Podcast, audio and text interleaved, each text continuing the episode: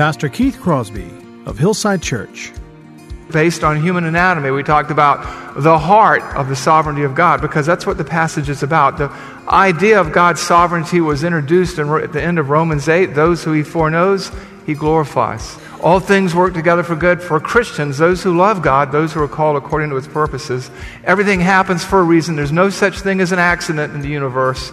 God causes all things to work together for good to conform us to the image of his Son.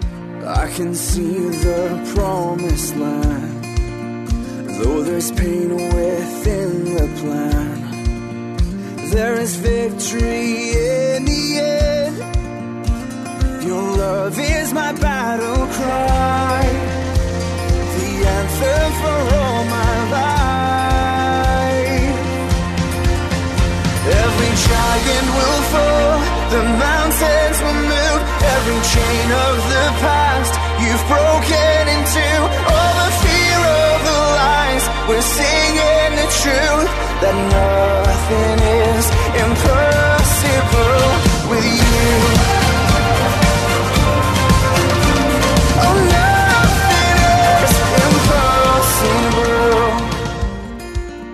Hello and welcome to the Grace to Live radio broadcast with Keith Crosby, Senior Pastor of Hillside Church in San Jose, California. We are so grateful that you've joined us today for the broadcast, and as we always do, we would encourage you to follow along with us in your Bibles if you can. On today's broadcast, Pastor Keith continues his study in the book of Romans with his series of messages entitled The Anatomy of God's Sovereignty. So if you have your Bibles, Turn with us again to the book of Romans, chapter 9. Now, here's Pastor Keith with today's study.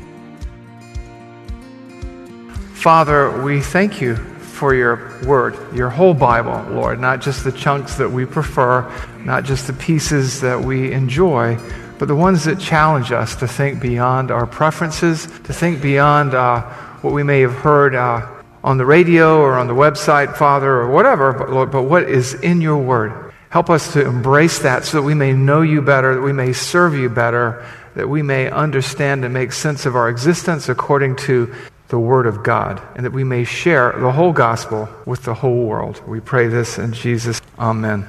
You know, there's the old saying, what we don't know can hurt us, and ignorance is not bliss. And I think today that is true when you look at the church worldwide. When you look at the church in the West, and particularly in the ideas it's embraced. One of the ideas that's coming along, it goes through peaks and valleys, is a heresy called open theism. Most of you probably haven't heard about it. Some of you may have. What is open theism? You've heard of virtual reality. Well, open theism is virtual atheism, essentially. It's a form of atheism that makes God into man.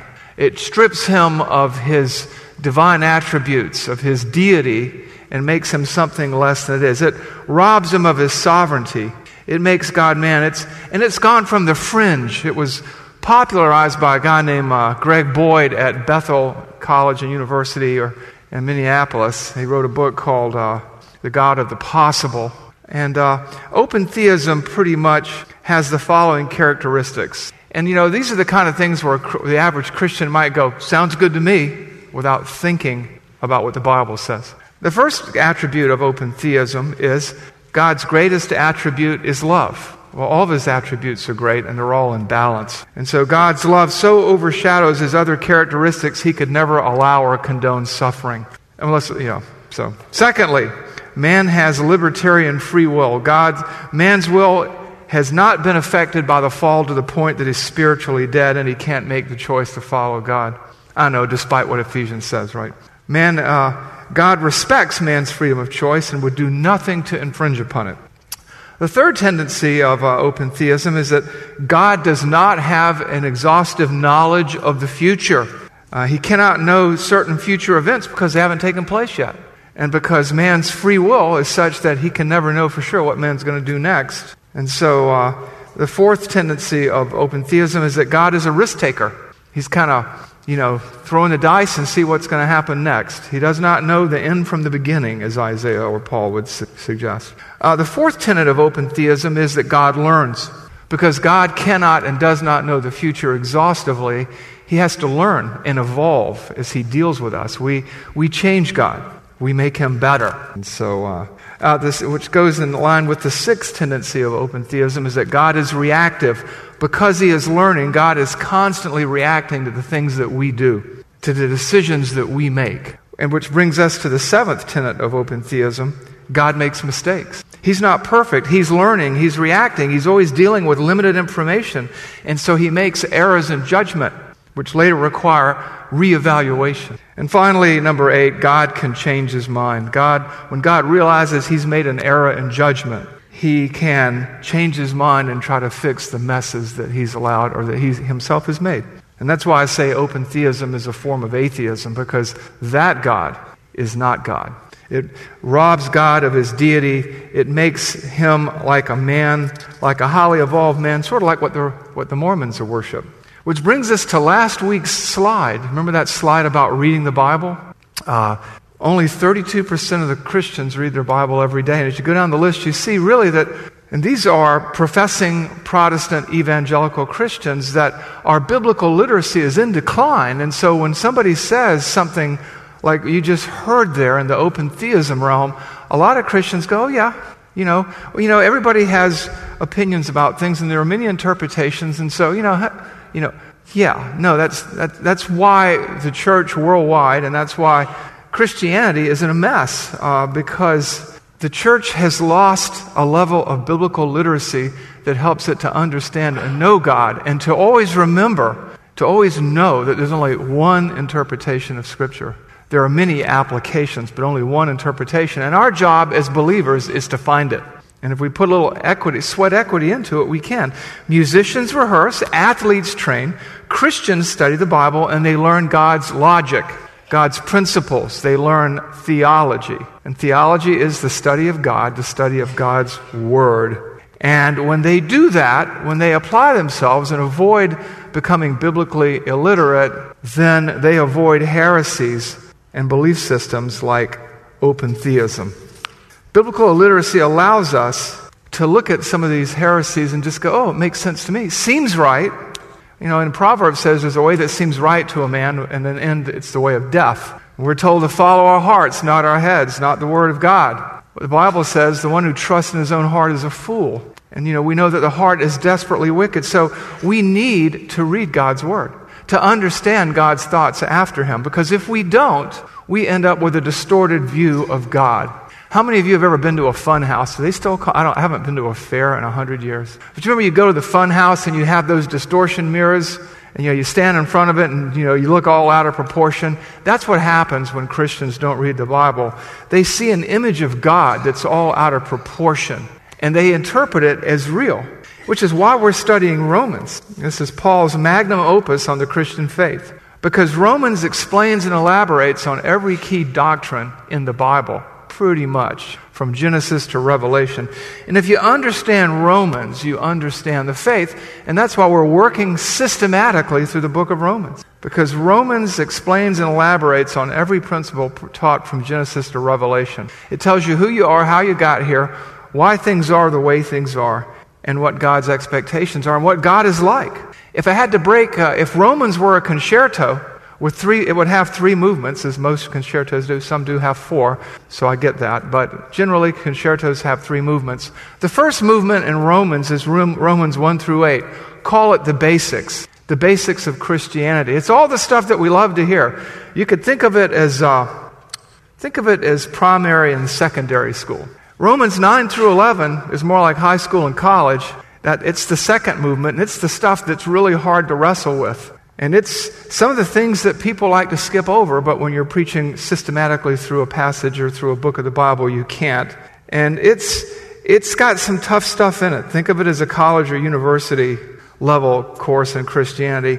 And then finally, in the third movement, you have uh, Romans uh, 12 through 16 which is taking all of that and putting it into practice in your daily life, presenting your bodies as living sacrifices, holy and acceptable to God, which is your reasonable service of worship. Not being conformed to this world, but being transformed by the renewing of your mind. That's what Romans 12 through 16 is all about. Call it life after college. Call it call it postdoctoral studies, call it whatever you want to. But understand that you just, you got to read the whole thing. You've got to understand what it says. And so last week, uh, we moved into one of the more difficult passages in Romans, Romans chapter 9, verses uh, 9 1 through 10 4. And we organized our discussion around an analogy loosely based on human anatomy. We talked about the heart of the sovereignty of God, because that's what the passage is about. The idea of God's sovereignty was introduced in, at the end of Romans 8. Those who he foreknows, he glorifies. All things work together for good for Christians, those who love God, those who are called according to his purposes. Everything happens for a reason. There's no such thing as an accident in the universe. God causes all things to work together for good to conform us to the image of his Son, that we might bring glory to God, that he might be the firstborn among many brethren. And so we kind of, that kind of puts us back on our heels a little bit. And then we move into Romans 9. And we looked at the heart of the sovereignty of God. I'm just going to do a real fast review, then we'll get back into it a little bit more. That the fact is that we're saved not by biology, not because we're descended from Israel, for not all Israel is Israel, we're not saved by works, we're saved by grace alone, through faith alone, by God's sovereign grace. We looked at the head of God's sovereignty also last week. God decides and acts based upon his godhood, his right as king of the universe, his godness. We can't buy or earn our salvation, we don't merit anything. God does what God does. And so now we're preparing to head into the last two body parts or segments of. Uh, of God's sovereignty and God's grace. And those are the torso of God's sovereignty. The trunk, the bulk of it, is that humanity's vain attempts to self to save itself are a waste. You know, man attempts to make himself or herself their own God. Uh, you know, it's sort of the God of the possible. It's sort of an open theism thing. I can do what I do. I can establish my own righteousness because I'm sovereign. And then segment four is the feet of God's sovereignty that we're going to get into in a few minutes. And that basically is this that man's feet convey him away from God, that man is bent away from God. After the fall, humanity, human beings naturally have a distaste and a dislike for God. And you see that from the fall in the garden where Adam and Eve hid themselves, Cain hid himself. You see this over and over again. So, what we want to do is get into the text. And if you're here for the first time, I'll, I'll do even a little bit more of an extensive review. The heart, segment one. Sovereign grace is not based upon biology. Paul begins with a discussion in Romans 9 1 through 5 about Israel had every advantage. They were God's chosen people. They received the law. They received everything. They, they descended from an elect nation. Their ancestors experienced the glory of God. They saw the ten plagues. They saw the great miracles of deliverance. They were privileged to be, privileged to be given the law of God. God taught them how to worship. And they were the physical channel, the human channel through whom the Messiah would come. And despite these advantages, despite these genetics, most of Israel, and most even Jews today, are without God. They're without the Messiah. And if you look at the history of Israel, they really never had any era of any significant obedience. The majority of the people worshiped the Baals. The majority of the people turned their backs on God. Despite all these advantages, they could not earn God's salvation by keeping the law. And that moved Paul to write, or shall we say the Holy Spirit to write through the pen of the Apostle Paul in Romans 9 6 through 13 these words. Romans 9 6 through 13. But it is not as though the word of God has failed. For because not all who are descended from Israel belong to Israel. And not all children of Abraham are children of Abraham because they are his offspring, but through Isaac your offspring shall be named. Verse 8. This means, he's explaining it to us, this means that it is not the children of the flesh who are children of God, but children of the promise who are counted as offspring. For, because this is what the promise said about this time next year I will return, and Sarah shall have a son. And not only this, but also when Rebekah had conceived children by one man, our forefather Isaac, though they were not yet born and had done nothing either good or bad, in order that God's purpose of election might continue, not because of works, but because of him who calls, she was told, the older will serve the younger. As it is written, Jacob I loved, but Esau I hated. Yeah, we've talked about this. A lot of times when we look at the iceberg, we just see the tip, and if we look beneath the surface, we see more. Much, much more. And really what we see here is that it isn't that you're born into a Christian family. That's not going to save you. It isn't who your mom or your dad was. It isn't your worth that leads to your salvation. It's God's purposes. And we see this with Jacob and Esau. We see this with, we see this with Isaac and Ishmael. You, you, you see, you know, one father, but they're not all elect. They're not all children of the promise. And it's done because, as it says in verse 8, excuse me, uh, verse, yeah, verse 8, that this means that it is not the children of the flesh who are children of God, but the children of the promise. It says that in order that God's purpose of election might continue not because of works, but because of him who calls. And so God the Holy Spirit, through the pen of the Apostle Paul, really talks about the fact that God's sovereignty trumps tradition, trumps works, trumps any merit on our part. That's what grace is. God's unmerited favor, not because of righteous works that we do, but because He called us. We see this, and we saw this last week in Deuteronomy 7 7. This is all review. In Israel's election, how did Israel become a chosen people? Through no fault of their own and through no decision of their own. They didn't earn it, they didn't deserve it, they weren't special. Where do we see that? Deuteronomy 7 7. It is not because you were more in number than any other people that the Lord set his love on you and chose you, for you were the fewest of all the peoples. And I think I asked you last week, and I hope you did, read Ezekiel 16. And you can see that there was nothing winsome, nothing special about Israel. But God chose the most unlikely vessel, the most unlikely nation, to be the nation through whom the Messiah would come. There was nothing special about them. And if you haven't read Ezekiel 16, 1 through 21 or 24, you should. All this is done by God's sovereign grace in order that God's purpose of election might continue, not because of works, but because of Him who calls. We have our own version of this in uh, Romans 5, 6, and 8. It, when while we were still weak, at just the right time, Christ died for the ungodly. But God demonstrates His love toward us, and that while we were yet sinners, Christ died for us. There was nothing about us. We weren't saying, Holy Spirit, come and break our hearts and open our eyes. God acted graciously towards us. And we flesh this out even further looking at John 1 10 through 13. We're not saved by the will of the flesh, by the will of man, or by bloodlines, but by the will of God.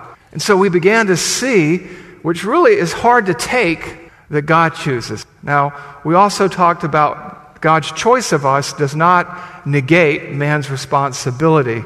You know, we looked at, we looked at uh, Acts 2. You know, this man Jesus was crucified according to the predetermined plan and foreknowledge of God.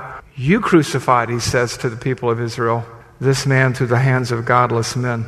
As we worked through all this, we understood that, well, there is no righteousness in us apart from God. And while these things may not sit well with us, and they, our Sunday school teacher in junior high may have taught us this and may not have taught us this, and this is hard to take, it is the fact that the heart of the gospel is God's sovereign grace. We are saved by works, right? Ephesians 2 8, 9, and 10.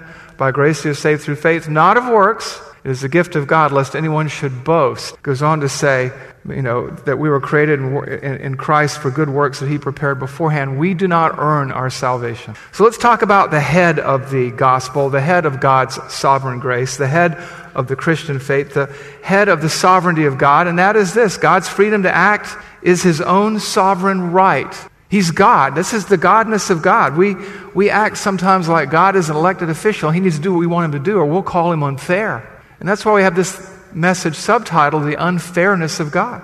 Because I have heard people say, well, that's just not fair. That's right. Fair is that we all perish, for all have sinned and fall short of the glory of God. And the wages of sin is death, but the free gift of God is eternal life. We studied that weeks ago. Paul understands our struggle. He understands humanity. He understands the way people think. And so he writes this in Romans 9 16 through 18. What shall we say then? Is there injustice on God's part? Is God unfair? For he says to Moses, I will have mercy on whom I have mercy, and I will have compassion on whom I have compassion. Verse 16. So it depends not on human will or exertion, but on God who has mercy. For the scripture says to Pharaoh, For this very purpose I raised you up that I might show my power in you, and that my name might be proclaimed in all the earth, so that so then he has mercy on whomever he wills, and he hardens whomever he wills. A lot of people wrestle with this, and picking up in verse 19 through 24, Paul picks up on this. Remember we talked about before, and this is all review. Paul understands the way we think. He understands how this would hit us. And really, who wrote Romans? This is a question. This is your audience participation time. Who wrote Romans? So some people say Paul, and some people say the Holy Spirit. Both, right? I love it when some people say Paul, then I usually say, Is that your final answer? But the bottom line is this is God speaking to us, understanding what makes us tick understanding our struggles, understanding our weaknesses, understanding that we have sons and daughters, loved ones, and we'd like to think that they might be good enough or that we might be good enough at evangelism to make them saved. And so he knows that we're struggling with this kind of stuff. And in verses 19 through 24, he picks up on this. You will say to me then, why does he still find fault? For who can resist his will? And then he answers the question, not what the answer that we'd like. He gives us, if you will, a politically incorrect answer. But who are you, O man, to answer back to God? Will what is molded say to its molder, Why have you made me like this? Has the potter no right over the clay to make out one of the same lump, one vessel, for honorable use and another for dishonorable use? What if God, desiring to show his wrath and make known his power, has endured with much patience the vessels of wrath prepared for destruction? in order to make known the riches of his glory for vessels of mercy, which he has prepared beforehand for glory. Even us, whom he has called, not from the Jews only, but from the Gentiles. We talked about this last week. I used the terminology Paul goes full Job. And what, does that, what did I mean by that last week? In the middle of Job, you know, when you get into uh, chapters 38 through 40, through the end of 40, you know, Job is like, why is this happening to me? And his friends are coming up with all these ideas. They're making accusations against him. Job is standing on his righteousness. In the middle of it all, God addresses them from a whirlwind and says, Who is this that darkens my counsel? Who is this that is speaking all this stuff? It's like he looks down over his bifocals and says, And you are?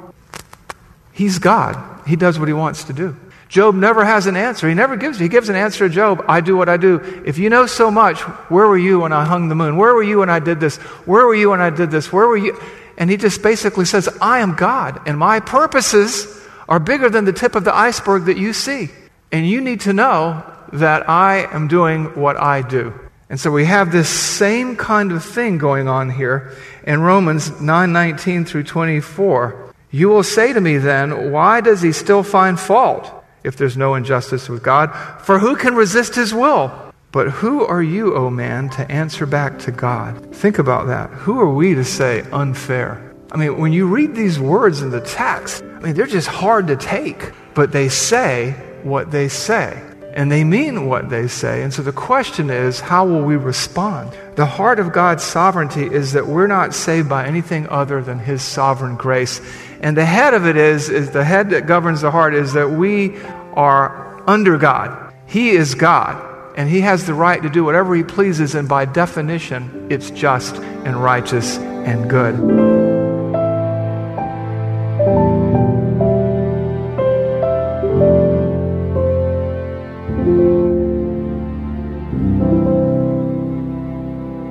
Pastor Keith Crosby on this special edition of the Grace to Live radio broadcast.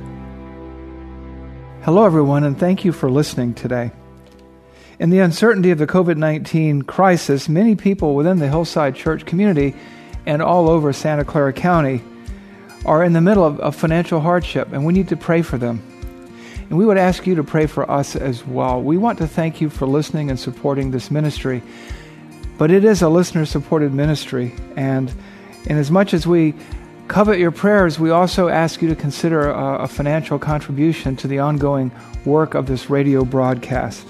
Grace to Live Radio provides encouragement to so many people in the outside world who can't make it to church. And you can be part of that ministry by supporting us financially as you support us prayerfully. This is Keith Crosby, and I want to thank you for your prayers and your encouragement. With the current guidelines in place by our president and the local leaders here in San Jose, Hillside Church will be holding our worship service 100% online for now. So please remember our website, hillside.org. You can view our Sunday morning service there as well as to keep informed with updates on what's happening here at the church as we walk through this time together. Just click on the COVID 19 response button for updates on ministry activities, resources for your children, as well as important information from the County Health Commission.